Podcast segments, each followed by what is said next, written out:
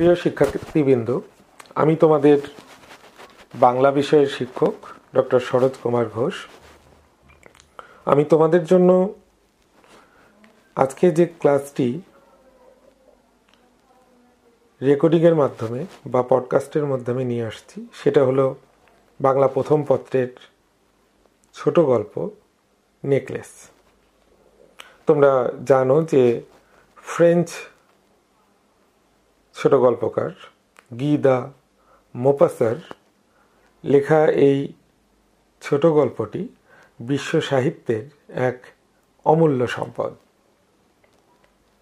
বস্তুত, মোপাসার ছোট গল্পকার হিসাবে বিশ্বজুড়ে যে খ্যাতি, সেটা এসেছিল কার্যত এই ছোট গল্পটির মাধ্যমে। নেকলেস, এই গল্পটি ফ্রেঞ্চ ভাষায় আঠারোশো চুরাশি সালের সতেরোই ফেব্রুয়ারি লু গুলুয়া নামে একটা পত্রিকায় প্রকাশিত হয়েছিল প্রথমবারের মতো এবং গল্পের শিরোনাম ছিল লা পুরে। তোমরা অবগত আছো যে গিদা মোপাসা একজন প্রকৃতিবাদী লেখক, অর্থাৎ ন্যাচারালিস্ট। তিনি জন্মগ্রহণ করেছিলেন ফ্রান্সের নরম্যান্ডি নামক শহরে। আঠারোশো পঞ্চাশ সালে। তার মৃত্যু হয়েছিল আঠারোশো তিরানব্বই সালে। এক অর্থে খুব লম্বা জীবন মোপাসার ছিল না। কিন্তু এই ছোট্ট জীবন পরিসরেই মোপাসা প্রায় তিনশোটি ছোট গল্প রচনা করেছেন এবং এই ছোট গল্পের জন্য বিশ্ব সাহিত্যের সেরা গল্পকারদের মধ্যে মোপাসাকে গণ্য করা হয়। সর্বকালের সর্বশ্রেষ্ঠ ছোট গল্পের কারদের যদি কোনো লিস্ট তৈরি করা হয়, তার মধ্যে আমরা অবশ্যই মোপাসা এবং তার এই ফ্রেঞ্চ গল্প লা পুরের অর্থাৎ নেকলেস গল্পটিকে পাব। মোপাসার ব্যক্তিগত জীবনটা ছিল বৈচিত্র্যে পরিপূর্ণ। তিনি সেনাবাহিনীতে কাজ করেছেন। তিনি ফ্রান্স জার্মান যুদ্ধে সরাসরি অংশগ্রহণ করেছেন। এই ফ্রান্স জার্মান যুদ্ধে সরাসরি অংশগ্রহণের তার যে অভিজ্ঞতা, এই অভিজ্ঞতাই তার ছোট গল্পের যে ভাণ্ডার, সে ভাণ্ডারকে সমৃদ্ধ করেছে। মূলত তিনি যে বিষয়গুলো নিয়ে ছোট গল্প লিখতেন, সে বিষয়গুলো ছিল আমাদের চারিপাশের মানুষের, অতি সাধারণ মানুষের জীবনের ডেস্টিনি বা নিয়তি। তাদের স্বাভাবিক, সহজ জীবনের মধ্যে যে গুঁড়ো জীবন রহস্য লুকিয়ে আছে, সেই বিষয়গুলোই তার ছোট গল্পে ফুটে উঠত। আমরা যে গল্পটা আজকে পাঠ করব, নেকলেস, এই গল্পটাও সেরকমই একটা মানবিক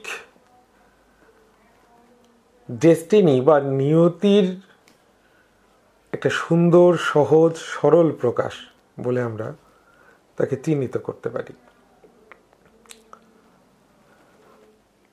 যেহেতু এটা ছোট গল্প, সেহেতু পড়ার আগে, অর্থাৎ নেকলেস ছোট গল্পটা পড়ার আগে, আমরা একটু মনোযোগ দিতে হবে আমাদেরকে যে ছোট গল্প বিষয়টা কি।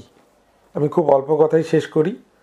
প্রথম কথা মনে রাখতে হবে ছোট গল্প মানে ছোট্ট গল্প নয়। অর্থাৎ আকারে ছোট হলেই কোনো গল্প ছোট গল্প বা আকারে বড় হলেই কোনো গল্প বড় গল্প হয়ে যায় না। অনেকেই মনে করতে পারে ছোট গল্প সম্পর্কে বাঙালি পাঠকদের মিসকনসেপশন একটা আছে যে ছোট গল্প হচ্ছে উপন্যাসের ক্ষুদ্র রূপ। আমি এখানটাই জানিয়ে রাখি যে ছোট গল্প উপন্যাসের ক্ষুদ্র রূপ নয়, এটা একটা পৃথক, শিল্প, আঙ্গিক। আর একটা বিষয় মনে হতে পারে যে ছোট গল্প আর পাঁচটা আধুনিক সাহিত্য আঙ্গিকের মতো পাশ্চাত্য থেকে আমাদের দেশে এসেছে। এখানে তোমাদেরকে জানিয়ে রাখি, বিষয়টা তা নয়। বিষয়টা হচ্ছে ছোট গল্প আদি ভূমি আমাদের বর্তমান ভারতীয় উপমহাদেশ এবং আগেকার নাম যদি আমরা বলি পূর্বের নাম, তাহলে ভারতবর্ষ। সংস্কৃত পঞ্চতন্ত্রের যে গল্প, তার গল্প গল্পগুলোর মধ্যেই লুকিয়েছিল ছোট গল্পের বীজ। এই গল্পটাই পরে ভূমধ্য সাগরের সেই তীরে অবস্থিত গ্রিসে গিয়েছে, ইসপের গল্পরূপে। সেখান থেকে ল্যাটিনের মাধ্যমে ইংরেজিতে এসেছে এবং ইংরেজি থেকে আবার ফিরে এসেছে আমাদের বাংলায়। বাংলা ছোট গল্পের জনক এবং তাকে পরিণতি বা বিশ্ব স্তরে পৌঁছে দেওয়ার জন্য যে নামটি একাই কৃতিত্ব দাবি করতে পারে, সেই নামটি হচ্ছে রবীন্দ্রনাথ ঠাকুর। তার হাতেই বাংলা গল্পের উদ্ভব, বিকাশ এবং পরিণতি। বিশ্ব সাহিত্যে বাংলা ছোট গল্পের যদি আজকে কোনো স্থান তৈরি হয়ে থাকে তারটার জন্য কৃতিত্ব একান্তভাবে রবীন্দ্রনাথ ঠাকুরের প্রাপ্য। এখন ফিরে আসি আমরা যে ছোট গল্পকে আমরা তাহলে সংজ্ঞায়িত করব কি করে? ছোট গল্পকে সংজ্ঞায়িত করা আসলে খুব কঠিন এবং জটিল একটা কাজ। বরং সংজ্ঞাকে সংজ্ঞায়িত করার যে বিষয়টা, অর্থাৎ সংজ্ঞা কার উপরে ভিত্তি করে তৈরি হয়, সে বিষয়টা একটু তোমাদের কাছে পরিষ্কার করে নিয়ে আমি মূল গল্পে যাব। সংজ্ঞা বলতে কি বুঝি? যার মধ্যে খুব ক্ষুদ্র পরিসরে কোনো বিষয় বা বস্তু সম্পর্কে তার বৈশিষ্ট্য সহ ধারণা প্রদান করা হয়। ছোট গল্পের সংজ্ঞা দেওয়ার আগে যদি তার বৈশিষ্ট্যগুলো জেনে নিই, তাহলে আমাদের ছোট গল্পের সংজ্ঞা নির্ধারণ সহজ হবে। আমার বিশ্বাস তোমরা নিজেরাই পারবে এবং আমাদের ছোট গল্প পাঠে অনেক সুবিধা হবে। প্রথমত ছোট গল্পের বৈশিষ্ট্য নির্ধারণ করতে গিয়ে আমি যে তালিকা তৈরি করব, সে তালিকার এক নম্বরে থাকবে কি? অর্থাৎ ছোট গল্পের বৈশিষ্ট্য কি? এক নাম্বার, ছোট গল্প জীবনের খণ্ডাংশ নিয়ে রচিত হবে। পূর্ণ জীবন তাতে থাকবে না। তোমরা একটু অপরিচিতা গল্পের কথা চিন্তা করো। সেখানে খেয়াল করলে দেখতে পাবা যে অনুপমের বাল্যকালও ছোট গল্পের মধ্যে নেই। অনুপমের কল্যাণীকে বিয়ে করতে না পারার পর যে জীবন, সেই জীবনও সেখানে নেই। তার মধ্যে অর্থাৎ তার বিবাহ কেন্দ্রিক জীবনটাই শুধু আছে। এর বাইরে কিছু নেই। অর্থাৎ জীবনের একটা ছোট্ট অংশকে নিয়েই এই গল্পটা রচিত হয়েছে। দুই নাম্বার যে পয়েন্টটা ইম্পর্টেন্ট সেটা হচ্ছে ছোট গল্পের শুরু এবং শেষটা হবে নাটকীয়তাপূর্ণ। এখানে আমি তোমাদের বলে রাখি, নাটকীয়তা মানে নাটক নয়। নাটকীয়তা কি? নাটকীয়তা হচ্ছে অভাবিত পূর্ব আমি আমার মতো করে তোমাদেরকে বলি, আমি তোমাদেরকে ক্লাসে বকা দিব। এটা স্বাভাবিক। দেখা গেল আমি তোমাদের কাউকে একজনকে বকা দিয়েছি। সে সঙ্গে সঙ্গে উঠে আমাকে বকা দেওয়া শুরু করল। বিষয়টা নাটকীয়, অর্থাৎ অভাবিত পূর্ব তো ছোট গল্পের শুরু এবং শেষটা নাটকীয়তাপূর্ণ কেন হয়? কারণ ছোট গল্প স্পেস কম, এই অল্প স্পেসের মধ্যে গল্পকারকে তার গল্পটা বলতে হয়। অর্থাৎ গল্পের শুরু থেকে শেষ পর্যন্ত পাঠককে তার ধরে রাখতে হয়। এবং এই শুরু থেকে শেষ পর্যন্ত ধরে রাখতে গিয়ে গল্পকার যে কাজটা করেন, সেটা হচ্ছে যে নাটকীয়ার নাটকীয়তার মাধ্যমে একেবারে গল্পের প্রথম বাক্য থেকে শুরু করেন পাঠককে চুম্বকের মতো আটকে নিয়ে রাখতে এবং সেটা শেষও করেন ওইভাবে। যে যেন একটা রেস তার মধ্যে থেকে যায়। অর্থাৎ গল্প শেষ হওয়ার পরেও পাঠক যেন অনেকক্ষণ সেই শেষটাকে নিয়েই নতুন করে গল্প রচনা করতে পারে। তোমরা তোমাদের পাঠ করা গল্পগুলোর মধ্যে একটু খেয়াল করে দেখলে এই নাটকীয়তাটা পাবে। তোমাদের ক্লাস টেনে যে বনফুল বলাইচাঁদ মুখোপাধ্যায়ের যে গল্পটি ছিল সেই গল্পটির কথা একটু চিন্তা করো, নিম গাছ নামে গল্পটি, যতদূর সম্ভব আমার মনে পড়ছে। সেখানে কীভাবে গল্পের শুরু হয়েছে এবং শেষ হয়েছে। তোমরা রবীন্দ্রনাথ ঠাকুরের অতিথি গল্পের নাম হয়তো শুনে থাকবে, সেই গল্পটাতেও দেখবে শুরু এবং শেষ কীভাবে নাটকীয়তাপূর্ণভাবে হচ্ছে। আহ্বান গল্পটার শুরু এবং শেষটার দিকে খেয়াল করো, কীভাবে শহর প্রবাসী এই লেখক গ্রামে গিয়ে একটা আত্মীয়তার বন্ধনে, আত্মিক বন্ধনে জড়িয়ে পড়ছে এবং গল্পটা শেষ হচ্ছে কীভাবে। তিন আবার পয়েন্ট যেটা হচ্ছে, সেটা হচ্ছে যে ছোট গল্পের বর্ণনা এবং চরিত্র চিত্রণ হবে সাংকেতিক। অর্থাৎ ছোট গল্পে যেহেতু স্পেস ছোট, সেখানে বড় বা অধিক কথা বলার জায়গা নেই।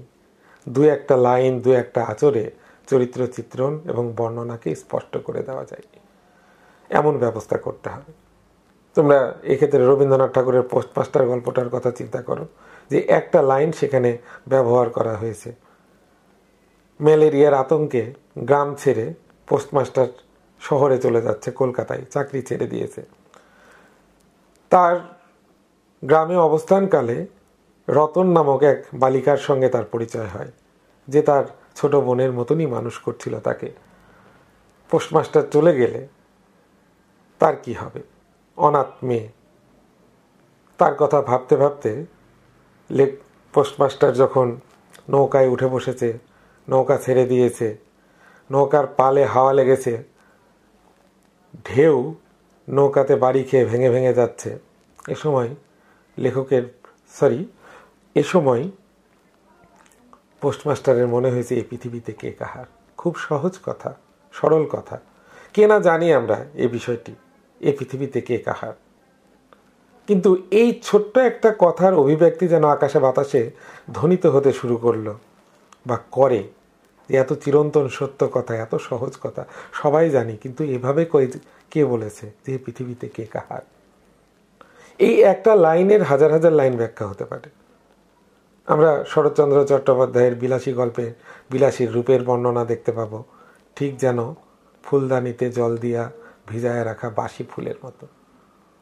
এটাকে ব্যাখ্যা করতে গেলে আমাদের হাজার হাজার লাইন লিখতে হবে, বাক্য লিখতে হবে। তো এটা হচ্ছে সাংকেতিকতা।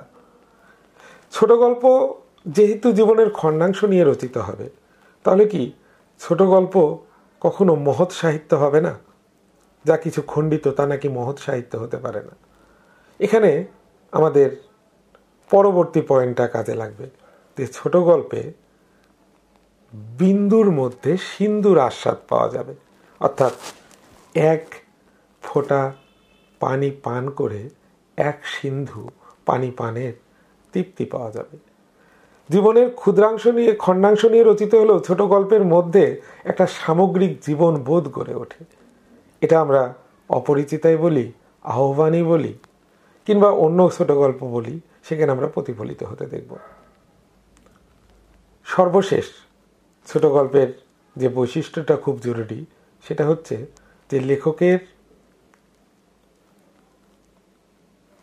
উদ্দেশ্য এবং দৃষ্টিভঙ্গির একমুখিতা থাকতে হবে। লেখক একাধিক বিষয়কে এই গল্পের মধ্যে সমারোহ ঘটাবেন না, সমাবেশ করবেন না। তিনি যে কোনো একটা বিষয়ের উপরে ফোকাস হবেন।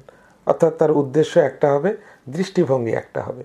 যেমন, আবার অপরিচিতার কথায় আসি, অপরিচিতা ছোট গল্পে আমরা দেখতে পাবো যে লেখক ফোকাস হচ্ছেন শুধুমাত্র একটি সামাজিক ব্যাধি, যৌতুক প্রথার বিরুদ্ধে। যাই হোক পয়েন্টগুলো আমি আবার স্মরণ করিয়ে দিই। এক নম্বর, ছোট গল্প জীবনের খণ্ডাংশ নিয়ে রচিত হবে। দুই নম্বর, ছোট গল্পের শুরু এবং শেষ হবে নাটকীয়তাপূর্ণ। তিন নাম্বার, ছোট গল্পের বর্ণনা ও চরিত্র চিত্রণ হবে সাংকেতিক। চার নাম্বার, ছোট গল্পে বিন্দুতে সিন্ধুর আস্বাদ পাওয়া যাবে, অর্থাৎ জীবনের খণ্ডাংশের মধ্যে সামগ্রিক জীবন দেখা যাবে। এবং পাঁচ নাম্বার, লেখকের উদ্দেশ্য এবং দৃষ্টিভঙ্গির একমুখিতা থাকবে।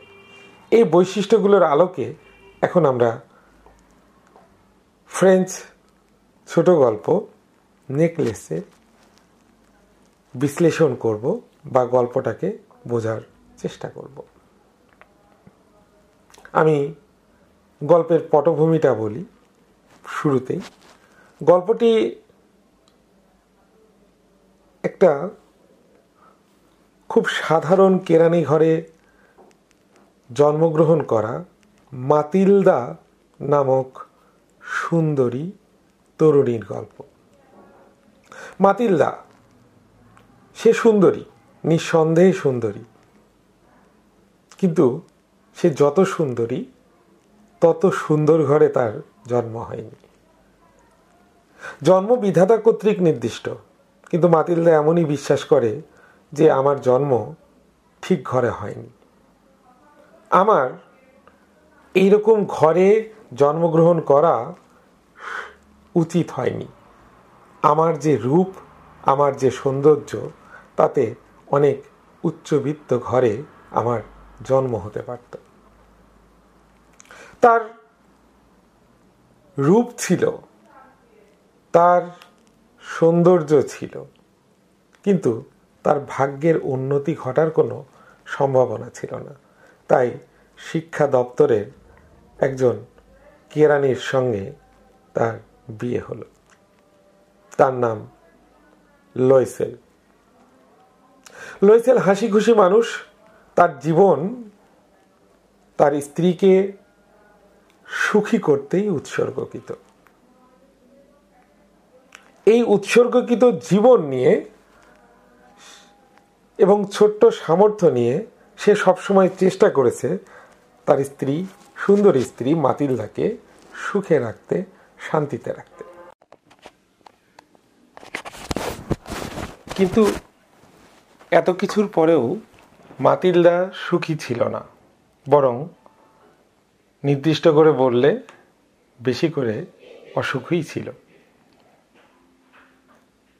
তার মনে হতো যে নিয়তি হয়তো তার সঙ্গে একটু অবিচারই করেছে। তার যে ঘরে জন্মগ্রহণ করা উচিত ছিল, তাকে সে ঘরে জন্মগ্রহণ করায়নি। এখানে একটা বিষয় উল্লেখ করতে হয় যে রূপ বা শারীরিক সৌন্দর্য বলতে আমরা যা বুঝি তা মূলত ঈশ্বর প্রদত্ত। এটা অর্জিত কোনো গুণ নয়। কিন্তু এই ঈশ্বর প্রদত্ত বা নিয়তি প্রদত্ত গুণটাকেই মাতিল্লা সবসময় মনে করে এসেছে যে তার সঙ্গে সেটি অবিচার। আমরা যেমনটি বলছিলাম যে তার শিক্ষা অধিদপ্তরে কর্মরত কেরানি স্বামী লইসেল মাতিলদাকে সবসময় সুখী দেখতে চেয়েছে। যে কারণে তার সমকক্ষ, তার শ্রেণির অন্য লোকেরা বা অন্য কর্মচারীরা, তার পদবীর যে অন্য কর্মচারীরা ছিল, তারা যা না তার স্ত্রীকে দিতে পেরেছে লইসেল। সেই বিষয়গুলো, সেই জিনিসগুলো মাতিল্লাকে দেওয়ার চেষ্টা করেছে। যেমন, তার স্তরের কোনো বাড়িতে কাজের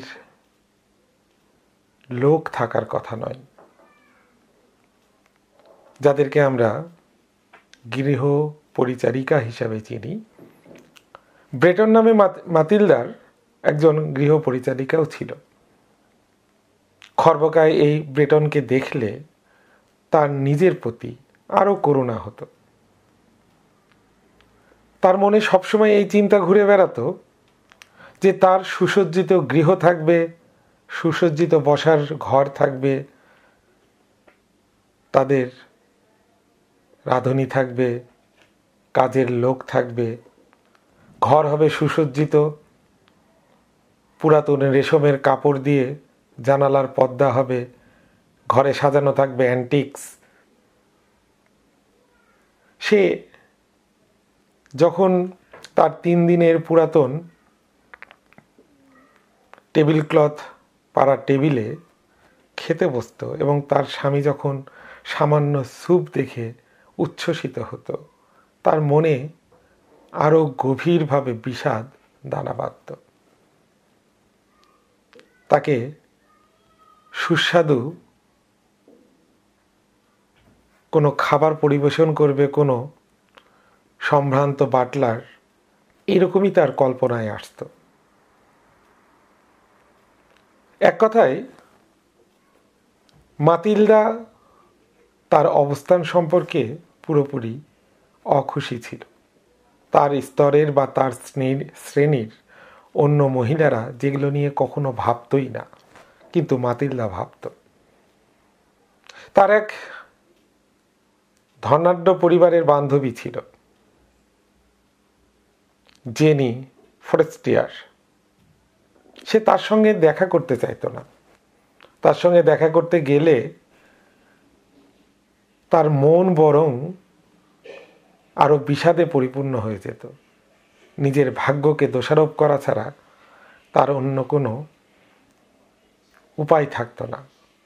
এ কারণে সে তার জেনি ফোর্টিয়ার্স নামক বান্ধবীর সঙ্গে কখনো দেখাও করতে চাইতো না। এভাবেই মাতিলদা তার অসুখ বা সুখহীনতা নিয়ে দিন যাপন করছিল। এমন সময় একদিন তার স্বামী লইসেল একটি খাম নিয়ে এসে তার সামনে রাখে। তার স্বামী খুব উচ্ছ্বসিতভাবে সেই খামটা তার সামনে রেখেছিল।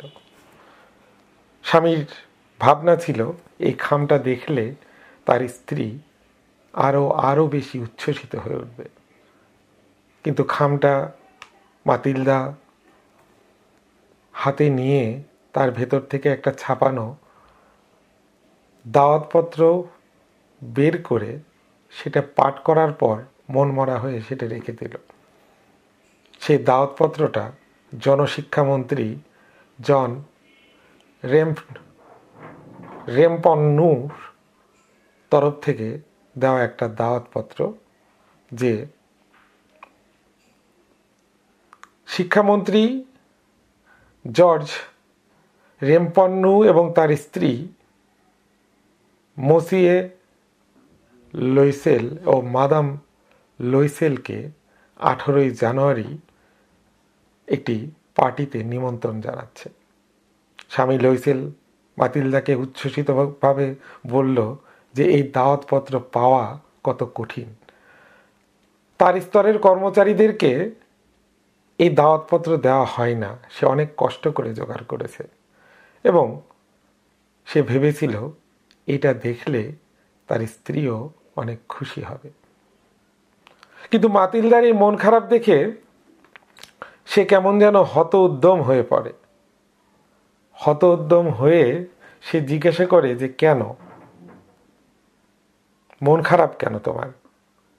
মাতিল্লা জানাই যে, এই দাওয়াতপত্রটা তুমি অন্য কাউকে দিয়ে দাও। কারণ এই পার্টিতে যাওয়ার মতো কোনো পোশাক আমার নেই। অতএব আমি এই পার্টিতে যাব না। তোমাদের সহকর্মীদের কারোর স্ত্রীর যদি ভালো পোশাক থাকে আমার চেয়ে, তাকে তুমি সেটা দিয়ে দাও। হতোদ্যম বেচারি মসিয়ে লইসেল। তাকে বলে যে যে গ্রাউন্ডটা পরে আমরা থিয়েটার দেখতে যাই সেটা পড়লেই তো পড়ো, ওটা পড়লে তোমাকে খুব সুন্দর দেখায়। আমার খুব ভালো লাগে। কিন্তু মাতিলদা, সেই বিষয়ে তার মন একটুও নরম করে না। সে জানাই যে এই গ্রাউন্ড পরে এমন পার্টিতে যাওয়া সম্ভব নয়। স্বামী মসিয়ে লইসেল বলে যে, ঠিক আছে, তাহলে একটা তুমি ভালো গ্রাউন্ড কিনে নাও। নিম্ন মধ্যবিত্তরা যেমনটা চাই যে কোনো উপলক্ষে একটা পোশাক কিনে যেন সর্ব উপলক্ষকে সেটা দিয়ে পারপাসটা সার্ভ করা যায়। অর্থাৎ ওই একটা পরেই যেন বিভিন্ন অনুষ্ঠানে যাওয়া যায়, এরকম একটা গ্রাউন্ড তুমি বানিয়ে নাও। তাতে কেমন খরচ পড়বে? মাতিলদা মনে মনে হিসাব করে এবং চিন্তা করতে থাকে যে কত দাম সে বলবে। দাম শুনে আবার তার কেরানির স্বামী ভয় না পেয়ে যায়। শেষে আমতা করে বলে যে চারশো ফা মতো খরচ হবে। ঠিক এই চারশো ফাই মসিয়ে লইসেল জোগাড় করেছিলেন, সঞ্চয় করেছিলেন। তার বন্ধুদের সঙ্গে নানতিয়ারের সমভূমিতে ভরত পাখি শিকার করতে যাওয়ার জন্য একটা বন্দুক তিনি কিনতে চেয়েছিলেন এই চারশো ফ্রা দিয়ে।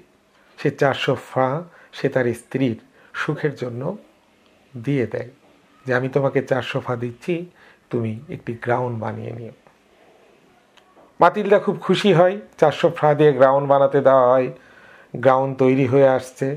আর এদিকে নিমন্ত্রণের দিন, অনুষ্ঠানের দিন, অর্থাৎ যেদিন বল নাচ হবে, সেদিনের দিনও এগিয়ে আসছে।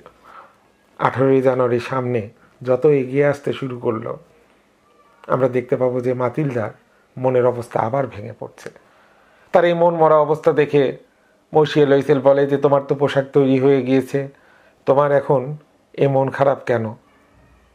তখন মাতিলদা জানাই যে, আমার কাছে কোনো পাথর বা দামি কোনো গহনা নেই, যেটা পরে আমি অনুষ্ঠানে যেতে পারি। স্বামী সোজা সরল, তার নিজের সক্ষমতা বা ক্ষমতা, আর্থিক সামর্থ্য সব কিছু সম্পর্কে তার ধারণা আছে। সে বলে, কেন? এখন তো ফুলের সিজন তুমি দশ ফ্রা দিয়ে গোলাপ ফুল কিনে নিয়ে সেটা দিয়ে সাজতে পারো। খুব সুন্দর দেখাবে। কিন্তু মাতিল্লার মনে অন্য কথা ছিল। সে অনেকটা রুষ্ট হয়ে বলে ওঠে যে এইভাবে হাসির পাত্র এত বড় একটা অনুষ্ঠানে গিয়ে হবার কোনো মানে নেই। দমে যায় মৌসিয়ে লইসেল কথাগুলো শুনে। তারপরে সেই একটা উপায় বের করে। আচ্ছা তোমার সেই বান্ধবী রয়েছে না, জেনি ফার্স্ট ইয়ার তার কাছ থেকে তো তুমি কোনো গহনা, ধার নিলে পারো। এই বুদ্ধিতেই মাতিল্লা জেনি ফার্স্ট ইয়ারের কাছে যায়, তার কাছে অনুষ্ঠানের কথা বলে কিছু গহনা ধার চায়। জেনি তার গহনার বাক্স দিয়ে দেয় সে গহনার বাক্সর একটার পর একটা দেখে, দেখেও মাতিলদার মন ভরে না। কোনোটাই তার পছন্দ হয় না। শেষে সে আমতা আমতা করে জিজ্ঞাসা করে যে, আর অন্য কোনো কিছু নেই? এটি ছাড়া বান্ধবী জেনি ফার্স্ট ইয়ার জানায় আছে, আমি নিয়ে আসছি, নিয়ে এসে দেয়। এবং সেখানে একটা বাক্স খুলে মাতিলদা দেখতে পায় একটা হীরের নেকলেস সে সেটা গলায় ধরে এবং উচ্ছ্বসিত হয়ে কল্পনা করে যে গ্রাউন্ডটার সঙ্গে কত সুন্দর মানাবে। আসলে মাতিলদা রুচিশীল একটা মহিলা। সে শুধু যে উচ্চাকাঙ্ক্ষী এবং নিজের অবস্থা সম্পর্কে সচেতন তা নয়, পাশাপাশি সে খুব রুচিশীল। সে ম্যাচিংটা বুঝতে পারে এবং যথারীতি সেই বল নাচের দিন আসে, সেই গ্রাউন্ড, সেই গহনা পরে বাতিলদা উপস্থিত হয় পার্টিতে। সবাই তার দিকে দৃষ্টি দেয়, যেমনটা সে এতদিন চাইতো। যে সমাজের উচ্চ শ্রেণির পুরুষরা তার দিকে নজর দিবে। সে সমাজের উচ্চ শ্রেণির মানুষের কাম্য হয়ে উঠবে। তেমনটাই হয়। এমনকি মন্ত্রী, অর্থাৎ জনশিক্ষা মন্ত্রী জর্জ রেমপন্নু তার দিকে লক্ষ্য করেন। তার জয় জয়কার, তার রূপের জয় জয়কার। আনন্দে আত্মহারা মাতিল্লা নেচে চলল। পার্টি করে চলল ভোর চারটা পর্যন্ত। তারপর সেখান থেকে বের হয়ে তারা বাড়ির দিকে রওনা দিবে। শীত শীত করছে। আট পরে একটা রেশমের চাদর ছিল তার। যে চাদরটা সেই নতুন গাউন এবং নেকলেসের কাছে সত্যিই বেমানান। সেটা পাছে কেউ দেখে না ফেলে, সে কারণে সে এই চাদরটা লুকিয়ে নিয়ে গিয়েছিল পার্টিতে। সেটা সে গায়ে দিয়ে শীত নিবারণ করে আস্তে আস্তে এগিয়ে চলল। এগিয়ে চলল শিন নদীর তীর ধরে। ঠান্ডা ঠান্ডা করছিল, গাড়ি পাওয়া যাচ্ছিল না। তারপর খুঁজতে খুঁজতে তারা একটা গাড়িও পেয়ে যায়। সেই গাড়িটা জরাজীর্ণ গাড়ি। শহরের খুব পরিচিত দুইটি গাড়ি ছিল, যেগুলো দিনের বেলা বের করতো না এর কোচোয়ানরা, এর চালকরা।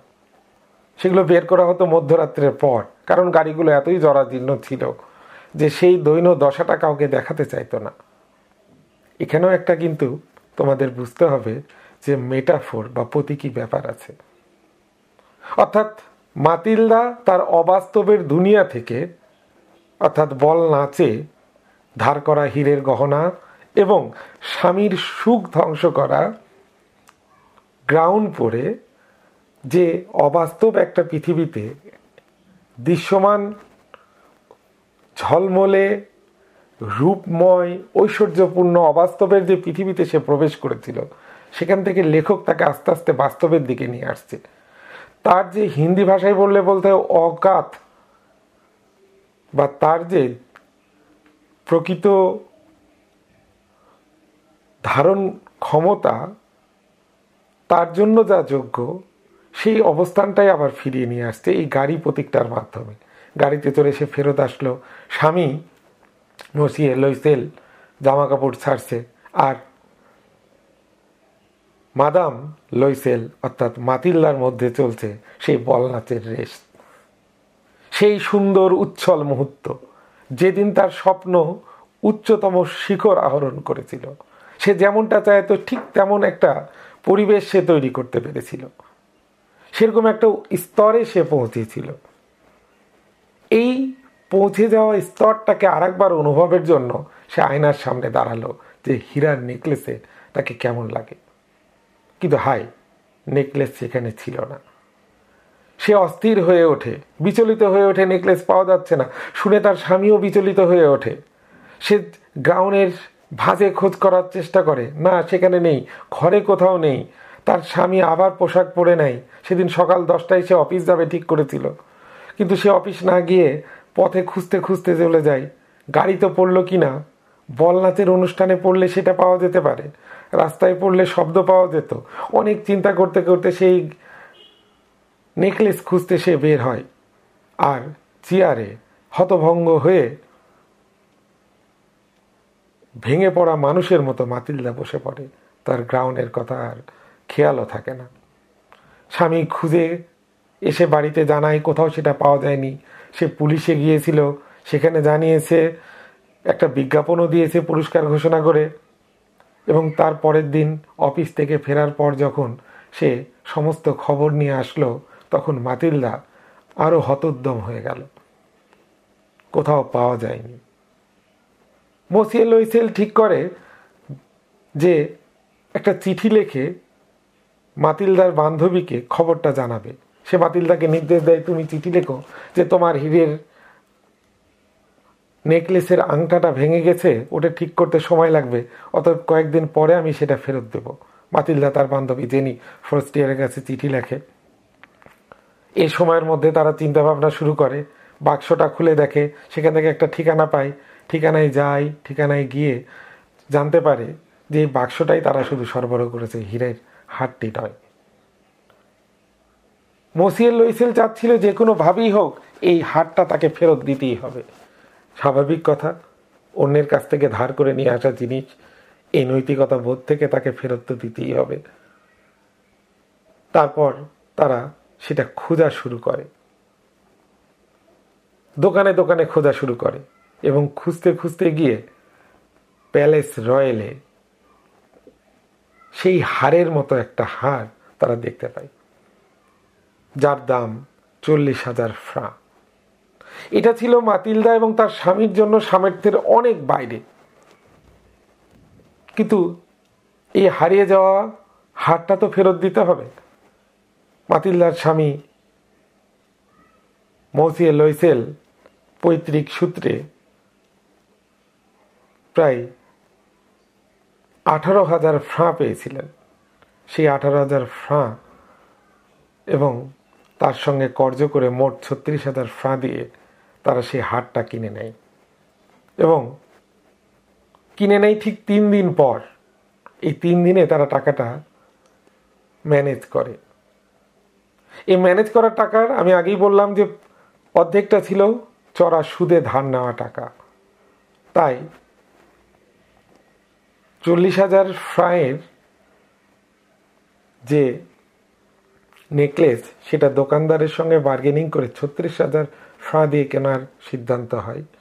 এবং এও সিদ্ধান্ত হয়, ফেব্রুয়ারি মাসের মধ্যে যদি সেই হাটটা ফেরত পাওয়া যায়, তাহলে এই কেনা হাটটা দোকানে ফেরত দিয়ে চৌত্রিশ হাজার ফ্রা লইসেল দম্পতি ফিরে নিয়ে যাবে। দোকানদার রাজি হয়, এভাবে ছত্রিশ হাজার ফ্রা দিয়ে হীরের হার কিনে মাতিলদা তার বান্ধবী জেনি ফোস্টিয়ারের কাছে গিয়ে দিয়ে আসে। জেনি ফোস্টিয়ার একটু বিরক্ত হয়। বলে যে, তুমি এতদিন পরে দিচ্ছ, এটা আরও আগে দেওয়া উচিত ছিল। কারণ এটা তো আমার দরকার হতে পারত। আমি তো পরে কোথাও যেতেও পারতাম। জেনি ফোর্সিয়ারের কথার দিকে মাতিলদার কোনো ভুরুক্ষেপ ছিল না। মাতিলদা ব্যস্ত ছিল অন্য চিন্তায়, যে যদি সে খুলে দেখে হাটটা আর বুঝতে পারে যে এটা তার আসল হাটটা নয়, তাহলে কি হবে? অতিরিক্ত গর্ববোধ এবং অতি আত্মসম্মান বোধ। আত্মসম্মান বোধ ভালো, কিন্তু অতি আত্মসম্মান বোধ তার ভিতরে জাগ্রত ছিল। এখানে একটা বিষয় খেয়াল করার মতো যে তখন দেবার সময় যদি মাতিল্লা তার বান্ধবী জেনি ফার্স্ট ইয়ারের কাছে বিষয়টা খুলে বলতো এই সত্যটা সে যদি স্বীকার করত যে তার হাটটা হারিয়ে গিয়েছিল, তাহলে আমি সেটা তোমার সেরকমই একটা হার কিনে দিয়েছি, ছত্রিশ হাজার ফ্রা দিয়ে, তাহলে হয়তো তার জীবন অন্যরকম হতে পারত। কিন্তু এই যে অতি সচেতনতা, অতি আত্মমর্যাদাবোধ অতি গর্ববোধ এবং বাস্তব থেকে পালিয়ে থাকার যে চেষ্টা, এই চেষ্টার কারণেই সে কথাটা বলল না, ফলে তার জীবনে আমরা পরবর্তীতে দেখতে পাবো যে দশটা বছর নষ্ট হয়ে যাচ্ছে। এক অর্থে নষ্ট হয়ে যাচ্ছে, অন্য অর্থে তাদেরকে পিওর করে তুলছে, অর্থাৎ বাস্তবে নিয়ে আসছে। এখানে দুইটি দিকই খুব ভালোভাবে লক্ষণীয়। যে এক, তারা স্বীকার করতে পারতো অতি আত্মসচেতন না হলে যেটা আমরা কিনে দিয়েছি, তাহলে সত্য কথাটা তারা জানতে পারলে তার দশটা বছর নষ্ট হতো না। আর এই নষ্ট যদি না হতো দশ বছর, তাহলে হয়তো মাতিলদা বাস্তবের জগতে ফেরত আসতো না। তার যে স্বপ্নের জগৎ ছিল, যে আমার ঈশ্বর প্রদত্ত রূপ বা শারীরিক সৌন্দর্য আছে, যেটা দিয়ে আমি সব কিছু জয় করতে পারি, এই ভুলটাও ভাঙত না। এই জিনিসটা, বিষয়টা এখানে লক্ষণীয়। যাই হোক মাতিল্লা ফেরত দিয়ে চলে আসে। তারপর এই ধার শোধ করার জন্য শুরু হয় তাদের জীবন সংগ্রাম।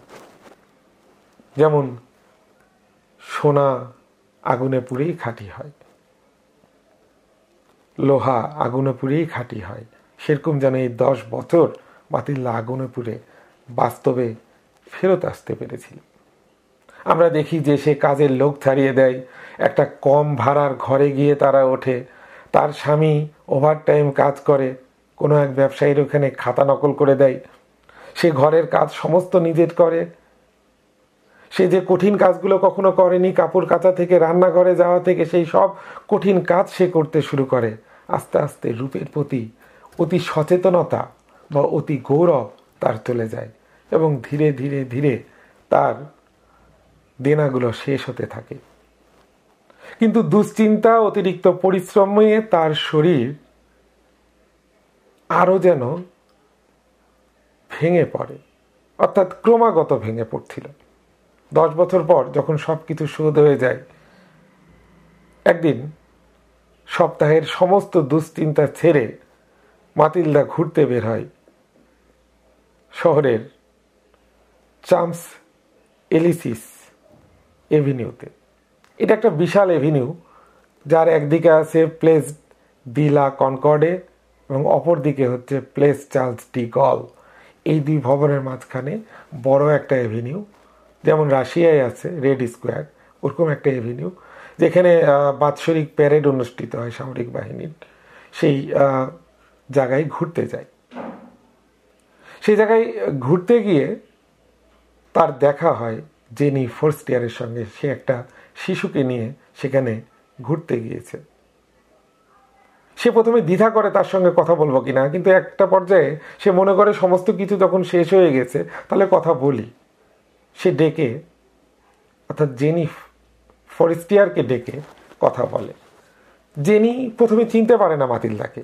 তারপর সে যখন পরিচয় দেয়, তখন সে আশ্চর্য হয়ে যায় যে, তোমার এই কি দশা হয়েছে মাতিল্লা? তোমাকে এরকম অসহায় মনে হচ্ছে কেন?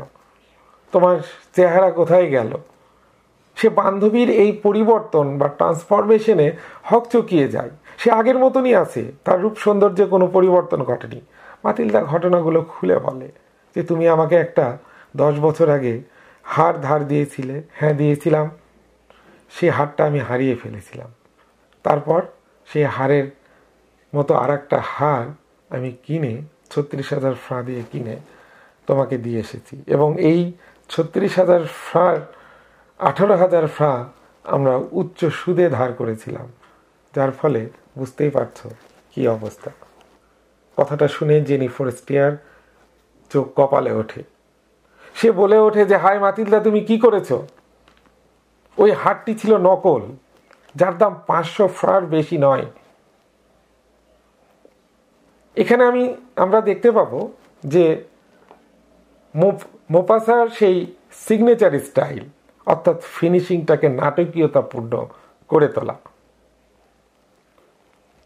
ঠিক ওই নাটকীয়তাপূর্ণ করে তুলেই যেন মোচড় দিয়ে গল্প এখানটাই শেষ হয়ে যায়।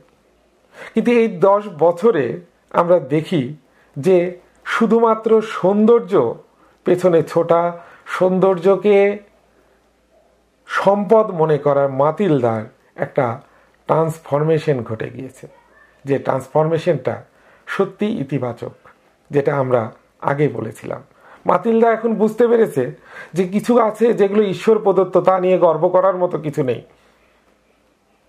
অর্জন করতে হয়। অর্জন করা বস্তু নিয়ে গর্ব করা যায়। নিয়তিকে নিজের কর্ম দিয়ে পরিবর্তন করা যায়। কিন্তু নিয়তিকে নিয়তি দিয়ে পরিবর্তন করা কখনোই যায় না।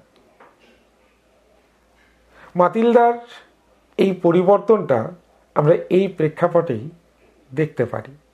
যে একটা নকল হারের জন্য মাতিলদার নকল জীবনটা, অর্থাৎ সেই উচ্চ আশা, উচ্চ আকাঙ্ক্ষা, উচ্চ বিলাসী, উচ্চ অভিলাষী জীবনটা ধ্বংস হয়ে গিয়েছে, সরে গিয়েছে, সে বাস্তবের ভূমিতে ফিরে এসেছে।